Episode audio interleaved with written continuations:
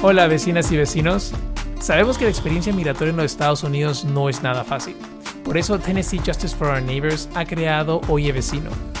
Este podcast busca brindarles información veraz y confiable sobre temas de interés general para la comunidad inmigrante. Descárguenos, escúchenos, compártanos y síganos en todas nuestras redes sociales. Gracias por acompañarnos el día de hoy.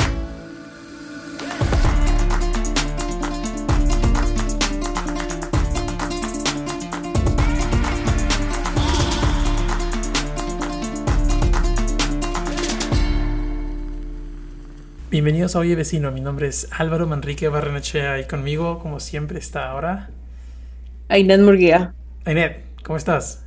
Muy bien, ¿y tú? Muy cansado, tengo demasiado trabajo. Hemos estado planeando este episodio por los últimos meses y la verdad es que con todo lo que tenemos en la oficina no teníamos tiempo para sacar el episodio, pero finalmente el día de hoy decidimos ya, hay que grabar, y eso que Aineth no tenía ganas. Aineth, ¿cómo te ha ido este año? ¿Qué tal? ¿Cómo hemos empezado? Cuéntale un poco a la audiencia. Sí, bueno, como tú dices, igual con mucho trabajo, pero algo que tal vez nuestros oyentes no saben es que el personal de Tennessee Justice for Our Neighbors ha crecido. Tenemos más abogados, eso significa que podemos ayudar más a personas, entonces estoy sumamente emocionada por esa parte. Aineth, yo pensé honestamente que con más abogados en la oficina tú y yo íbamos a tener menos trabajo, pero eso no es verdad. Creo que tenemos más trabajo de lo que teníamos antes, así que tengan cuidado siempre con lo que piden, porque de repente no es lo que ustedes pensaban que iba a suceder. Pero bueno, en verdad, como dice Aineth, es muy bueno porque tenemos más capacidad para ayudar a más gente, así que en ese sentido estamos muy bien. Tú, Aineth, personalmente, ¿cómo ha empezado tu año? Ha empezado muy bien. Bueno, no lo puedo creer que ya es en mayo, pero me siento más productiva que el año pasado, entonces alrededor todo bien. Bueno, y es que también, Aineth, a partir de este año ya eres una representante acreditada por el Departamento de Justicia de los Estados Unidos, que ya hablaremos de eso en otro episodio para ver qué significa específicamente, pero a partir de ahora Aineth puede llevar sus propios casos en la oficina, así que creo que eso es algo también muy importante. ¿Cómo te ha ido con eso, Aineth? Muy bien, creo que es más responsabilidad que lo que había antes pensado, porque creo que ya sabía hacer el trabajo, pero antes como paralegal hacía el trabajo, pero tú eras responsable de los casos, los abogados eran responsables, pero ahora para hablar con los clientes y si algo, cualquier paso que lleve el caso, yo soy responsable, entonces por ese lado es algo que no anticipaba, pero no tanto. Bueno, pero en buena hora, porque creo que muchos clientes se van a ver muy beneficiados de tener a Aineth como su representante legal con todo ese conocimiento que tiene aquí en la oficina. Y bueno, creo que un poco lo queríamos hacer este año, un poco diferente al Oye Vecino del año pasado, es enfocarnos un poco más en temas de migración también. Creo que el año pasado nos faltó un poco eso y bueno, siendo que somos una oficina que ve temas de migración, vamos este año tener un poco de información más específica sobre ciertas cosas que estamos viendo que están cambiando en la área de migración y tal vez de qué manera afecta a nuestros clientes y a nuestra audiencia. Pero también estamos obviamente dispuestos a responder preguntas que tengan ustedes que no sean muy específicas, obviamente, ¿no? Porque cada caso es diferente, pero tal vez hablar de diferentes temas que son un poco más amplios. Como por ejemplo el día de hoy, ¿de qué vamos a hablar, Aineth? Bueno, vamos a hablar sobre la Oficina de Migración, USCIS, ha emitido una propuesta para ajustar ciertas tarifas de inmigración y naturalización, o sea, las tarifas que se presentan al tiempo de someter aplicaciones. O sea, en otras palabras, las cosas va a ser más cara. En otras palabras, sí, van a pagar más. Como todo.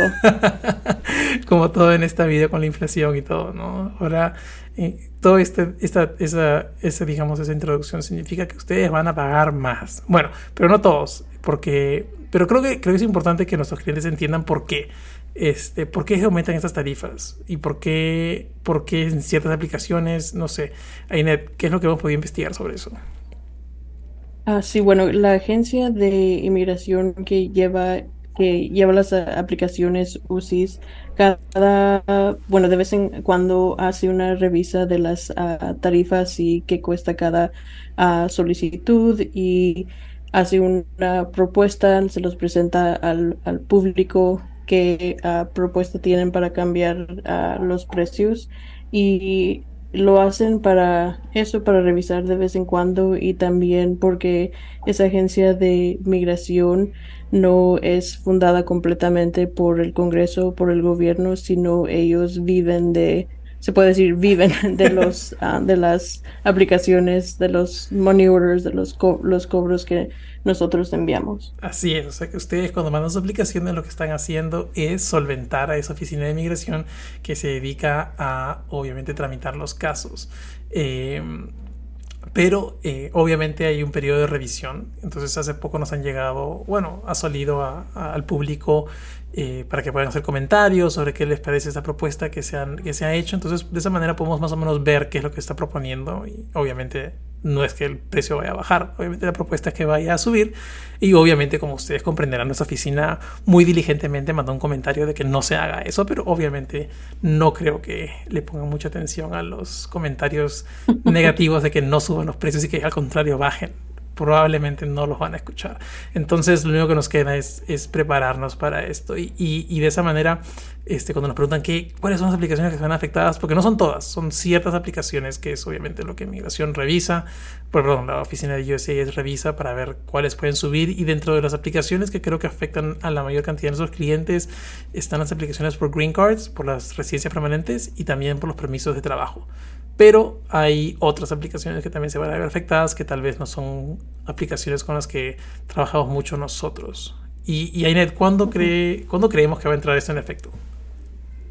Sí, eso como habías dicho, hay ese periodo donde el público puede enviar sus comentarios, y después de eso el gobierno tiene que leerlos, tiene que tomar todo eso en cuenta, y después publican cuál va a ser la acción que van a tomar. Entonces esa es una larga explicación para decir que no sabemos, pero sabemos que va a suceder tal vez finales de este año, mediados o tal vez principios del próximo año. Deben estar leyendo todos los comentarios que hemos enviado, Aineth. ¿Tú verdaderamente crees que lean todos esos comentarios? Aineth prefiere no responder esa pregunta. Yeah. Yo estoy seguro que en este momento hay una persona que está en este momento leyendo todos esos comentarios, o de repente ChatGPT lo está leyendo por ellos, no sé. Aineth, ¿y qué recomendaciones tenemos para todos nuestros clientes y para nuestras personas que nos están escuchando, no? Sí, como cualquier consumidor que no quiere a pagar más por un servicio, recomendar que si hay alguna aplicación que tienen que someter o tienen planeado someter, hablen con sus abogados de migración, y si tienen que pagar por esa aplicación, someterla antes de que los precios suban. Claro, entonces obviamente es importantísimo que si es que tienen algo pendiente, lo hagan ya, cuanto antes, y de esa manera pueden evitar que los precios sean los más altos, ¿no? Y creo que eso es todo lo que queríamos comentar acerca de esta regla de propuesta para ajustar ciertas tarifas de migración. Creo que lo importante de tomar en cuenta de esto es simplemente que es algo que creo que ya, es más, hubo una propuesta anteriormente, la cual creo que no se llevó a cabo, y simplemente creo que esta vez sí, de todas maneras van a subir las tarifas de arancel. Entonces la recomendación, apliquen ya si es que tienen algo pendiente. Aineth, ¿algo más que quieras comentar sobre esta regla? Nada más. Así es, bien escueta de palabras, Aineth, muy bien. Sí me gusta. Y ahora a continuación sí tenemos a un invitado que es Fabian Bedne, y es una entrevista que grabé con él hace algunos días, y Fabian es el Senior Manager de Community Development Office del saliente alcalde John Cooper, y nos va a hablar un poco sobre lo que significa el presupuesto participativo, que es una manera de poder participar dentro del gobierno para indicar de qué manera queremos nosotros los ciudadanos que vivimos en Davidson County, en el condado de Davidson, de qué manera queremos que se utilicen los fondos que existen. Aineth, ¿tú ya mandaste tu presupuesto? ¿Ya respondiste tu encuesta y esa cosa? No, aún no, pero estoy pensando en eso y creo que es algo muy padre que hace el condado de Davidson, porque es una manera de las personas que tal vez no pueden participar tal vez en elecciones, de poder participar en nuestra democracia, porque no importa su estatus legal de la persona, aún pueden participar. Así es, así que entren y pongan ahí lo que ustedes quieran que se hagan. Yo sé que muchos van a poner para que siga construyéndose el estadio, pero esto no ha sido lo más digamos popular en estos últimos tiempos en Davidson County, pero sí, como dice Aineth, la participación de todos es muy importante y no es una manera de ser escuchado sin importar y sin prejuicio de qué tipo de estatus migratorio tengas en los Estados Unidos y obviamente de que, o sea, digamos, una forma de impulsar la participación para personas aquellas que no pueden votar tal vez dentro del sistema electoral. Así que a continuación hablaremos con Fabian Bedne. Y bueno, ya estoy aquí con Fabian Bedne, que es el Senior Manager de Community Development Office de la oficina del alcalde de John Cooper. Hola, Fabian, ¿qué tal? ¿Cómo estás? Muy bien, gracias por invitarme hoy, muy agradecido. Fabian, antes de comenzar a hacerte las preguntas que tenemos para el día de hoy, quería un poco que la audiencia y que nosotros escuchas un poco, sepan un poco más de ti. Cuéntanos un poco acerca de ti, hace cuánto estás aquí en Nashville, de dónde eres.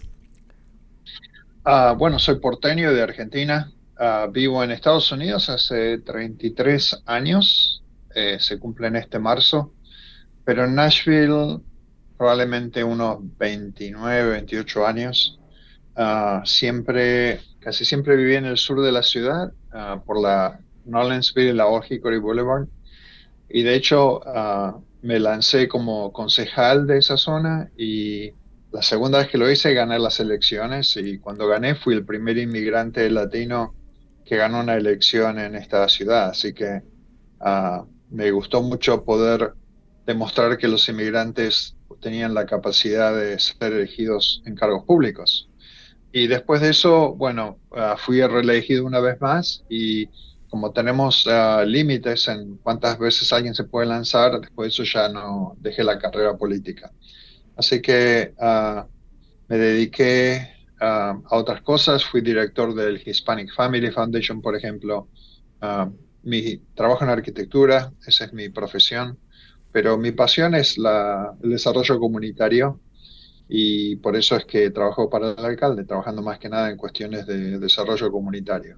Y cuéntanos un poco, Fabián, ¿qué es lo que haces específicamente en la oficina del gobierno? ¿Qué es lo que estás haciendo? ¿Cuáles son tus proyectos? ¿En qué estás involucrado? Bueno, trabajo en proyectos especiales de distinto tipo, bibliotecas, en escuelas, en decidir cómo gastar el dinero de la infraestructura de la ciudad. Cuando hay algún proyecto, me consultan para ver la capacidad de poder desarrollarse.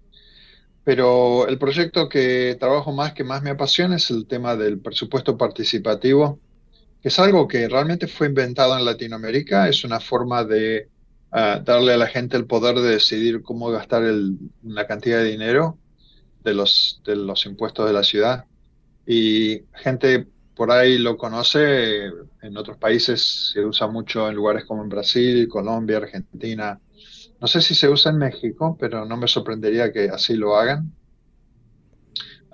Y tiene una metodología para poder hacerse bien. Y en esa metodología el poder de decisión también está en las manos de los residentes de la ciudad.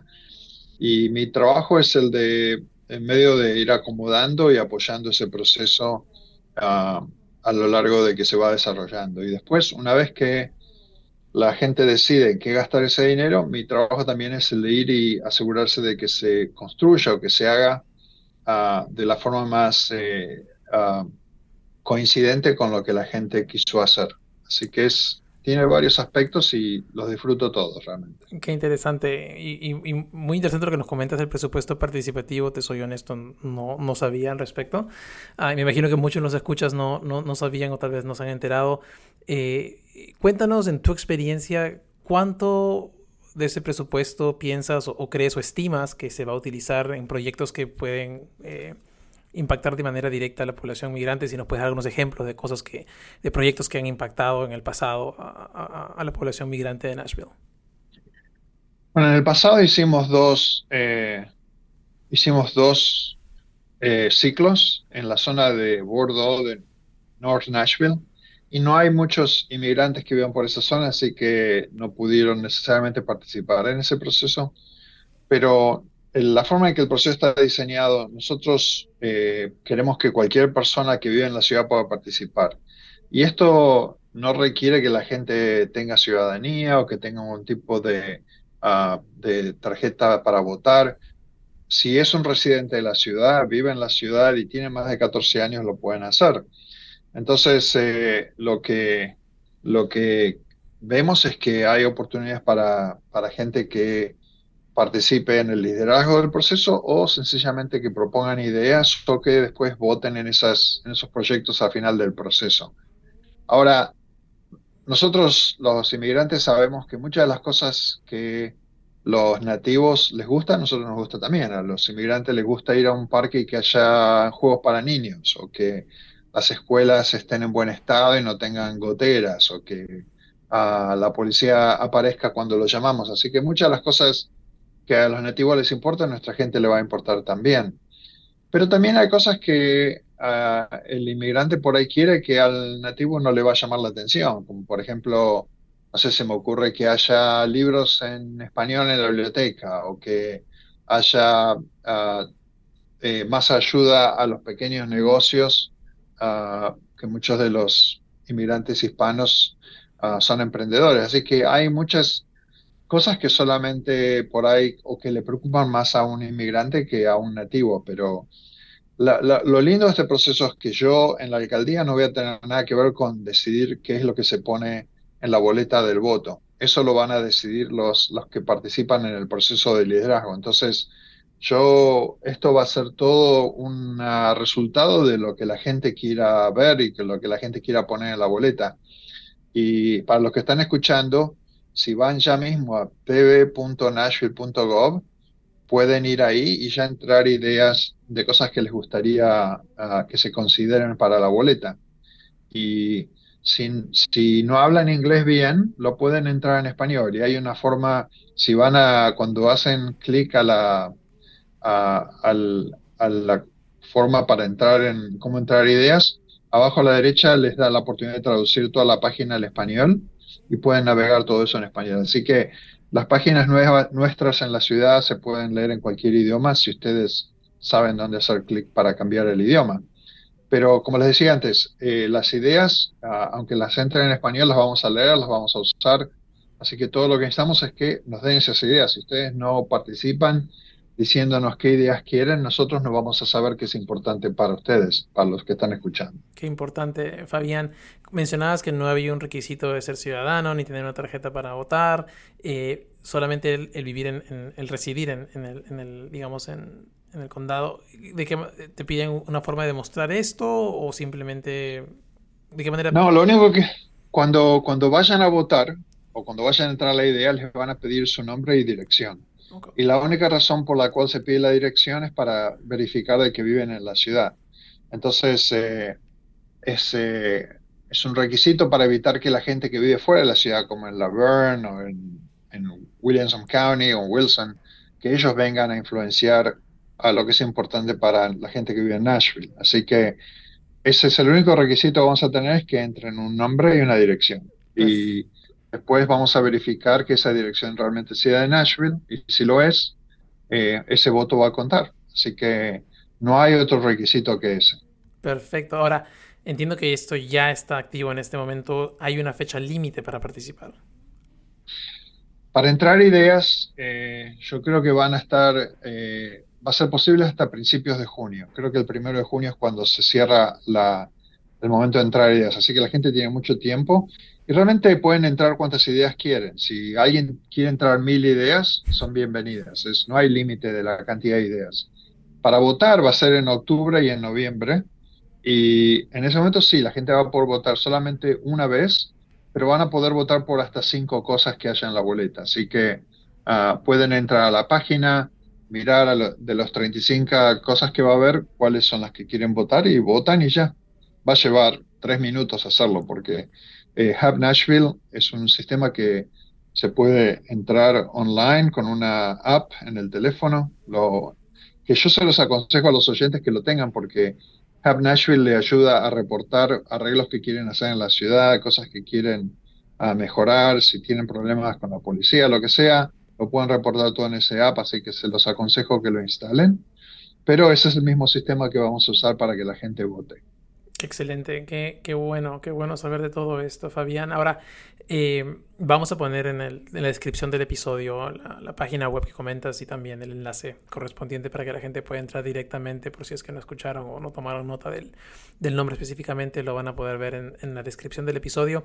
Fabián, en el tiempo que has estado trabajando, me imagino que has visto obviamente el incremento en la población migrante en Nashville. Esta participación, ¿en tu experiencia ha ido aumentando o es algo que digamos, no muchos inmigrantes están beneficiando o están participando en este presupuesto participativo? En tu experiencia, ¿cómo has visto este crecimiento? Bueno, como te decía antes, esta va a ser la primera vez que vamos a hacer un proceso de toda la ciudad. Entonces va a ser la primera vez en donde gente que vive por ahí en Antioch o en Madison, donde hay muchos latinos, puedan participar más. Cuando lo hicimos en Bordeaux, North Nashville, ahí hay muy pocos latinos y entonces no vimos representación. Yo quisiera que la gente sepa de que esto es una oportunidad de que puedan finalmente influenciar cómo el gobierno hace las cosas. Como le decía antes, no vamos a requerir que la gente tenga ciudadanía para poder participar, entonces le abre las puertas a que la gente pueda dar su opinión finalmente de una forma legítima y que nos ayude a decidir cómo mejor usar nuestros recursos. Así que va a ser la primera vez, va a ser una importante prueba. Si la gente no sale a participar, el mensaje que va a dar es que no hace falta preguntar a la gente porque a la gente no le interesa. Así que yo creo que votar va a tener un doble impacto. Uno es que ayuden a decidir las prioridades de nuestra comunidad, pero también al mismo tiempo que muestren de que nuestra comunidad quiere participar. Excelente. Fabián, muchísimas gracias por la información. Obviamente, finalmente quisiera darte la opción de comentarnos algo. Yo sé que has estado, bueno, por lo que nos comentas, has estado muy involucrado en el tema del desarrollo comunitario. ¿De qué manera crees tú que pueden participar inmigrantes o personas que escuchan nuestro podcast en temas del gobierno? Tal vez, ¿de qué manera se te abrió a ti la oportunidad? ¿Cómo así te involucraste? ¿Y qué consejo le darías a alguien que está interesado en participar, pero no sabe cómo llegar a los canales necesarios para poder iniciar una carrera por ese lado? Bueno, la gente muchas veces no sabe de que uno no tiene que lanzarse en la política para ser influencial en el gobierno. De repente hay comisiones y boards en donde la gente puede participar y ayudar a tomar decisiones acerca de muchísimas cosas que hace la ciudad. Un ejemplo es la comisión de Participatory Budgeting, en donde el presupuesto participativo, en donde nosotros le abrimos las puertas a que la gente en la comunidad también ayude a decidir qué va a haber en la boleta de voto, por ejemplo. Eso es una forma, pero hay otras comisiones. Está la comisión de artes, está la comisión de transporte, está la comisión... hay montones de comisiones donde la gente puede participar y la ciudad está desesperada de que haya más hispanos en estas comisiones, y lo que necesitamos es que nuestra gente quiera hacerlo. Ahora, yo sé que para mucha gente que vive en nuestra comunidad es difícil porque recién llegados hay que crear un poco de riqueza, como comprar una casa o tener un carro o tener, a veces, muchas veces la gente tiene 2, 3 trabajos. O sea, sé que es difícil, pero no es imposible. O sea, la gente, si está interesada en participar, hay muchas avenidas para que lo hagan y se pueden poner en contacto conmigo llamando acá a la oficina del alcalde, y yo les puedo dar mi número. Es 615-862-7027. Me pueden llamar acá y yo los trato de conectar, pero la verdad es que las puertas siempre están abiertas para hacer eso. Sería como lo más fácil. También la gente puede lanzarse en la política, obviamente. Uno puede querer ser concejal, como lo hice yo, o querer ser, también hay puestos en el cuerpo legislativo, o podrían querer ser también alcalde o gobernador. Todo es posible. La cosa es que para muchos de esos cargos hay un requerimiento de tener ciudadanía y de haber sido ciudadano por una cantidad de años, o haber sido un residente de Nashville por una cantidad de años. Pero para muchas cosas, como decía antes, ese no es un requerimiento. Así que si alguien tiene la green card o tiene una visa y quiere participar, o ni siquiera eso, también lo puede hacer. Así que lo mejor que pueden hacer es preguntar sin vergüenza, porque realmente nadie tiene la expectativa de que todo el mundo lo sabe. Y si tienen interés, participar. La otra cosa que es muy aconsejada es que sean voluntarios. Hay oportunidades de hacer lo que se llaman pasantías o internships, en donde pueden ser parte del gobierno de una forma en donde pueden ver cómo funcionan las cosas a través de su pasantía o de su voluntariado. Así que hay muchas formas de hacerlo. Todo realmente tiene que ver con el interés de la gente que está escuchando de querer hacerlo y de contribuir su tiempo, ¿verdad? Excelente, claro que sí. Muchas gracias, Fabián, por tus consejos, y de hecho un ejemplo para cualquiera que esté interesado es en involucrarse en temas de desarrollo comunitario. Fabián, te agradezco muchísimo por el tiempo que nos has dado, y ya estaremos pues en contacto en el futuro con cualquier otra novedad que haya, y ojalá que todos nos escuchas entren, se interesen, participen y propongan ideas para la ciudad, porque como dices tú, es obviamente en beneficio de todos. Gracias, Fabián, por tu tiempo, te agradezco muchísimo y espero tenerte de vuelta pronto en el podcast. Gracias, Álvaro, y cualquier persona que esté interesada que yo venga a hablar en su iglesia o en su barrio o en su organización, yo estoy disponible. Lo que tienen que hacer es llamarme por teléfono o mandarme un email, y yo con gusto vengo y participo. El email de Participatory Budgeting es pb@nashville.gov. Pueden mandar un email ahí, con gusto les contesto y armamos algo. Y gracias por invitarme, Álvaro. Claro que sí, Fabián, un gusto. Y bueno, eso es todo por este episodio, el primer episodio de esta temporada de Oye Vecino. Gracias por escucharnos y por seguirnos, y pueden, como les decíamos antes, nos pueden encontrar en todas las redes sociales como TNJFON, TNJFON.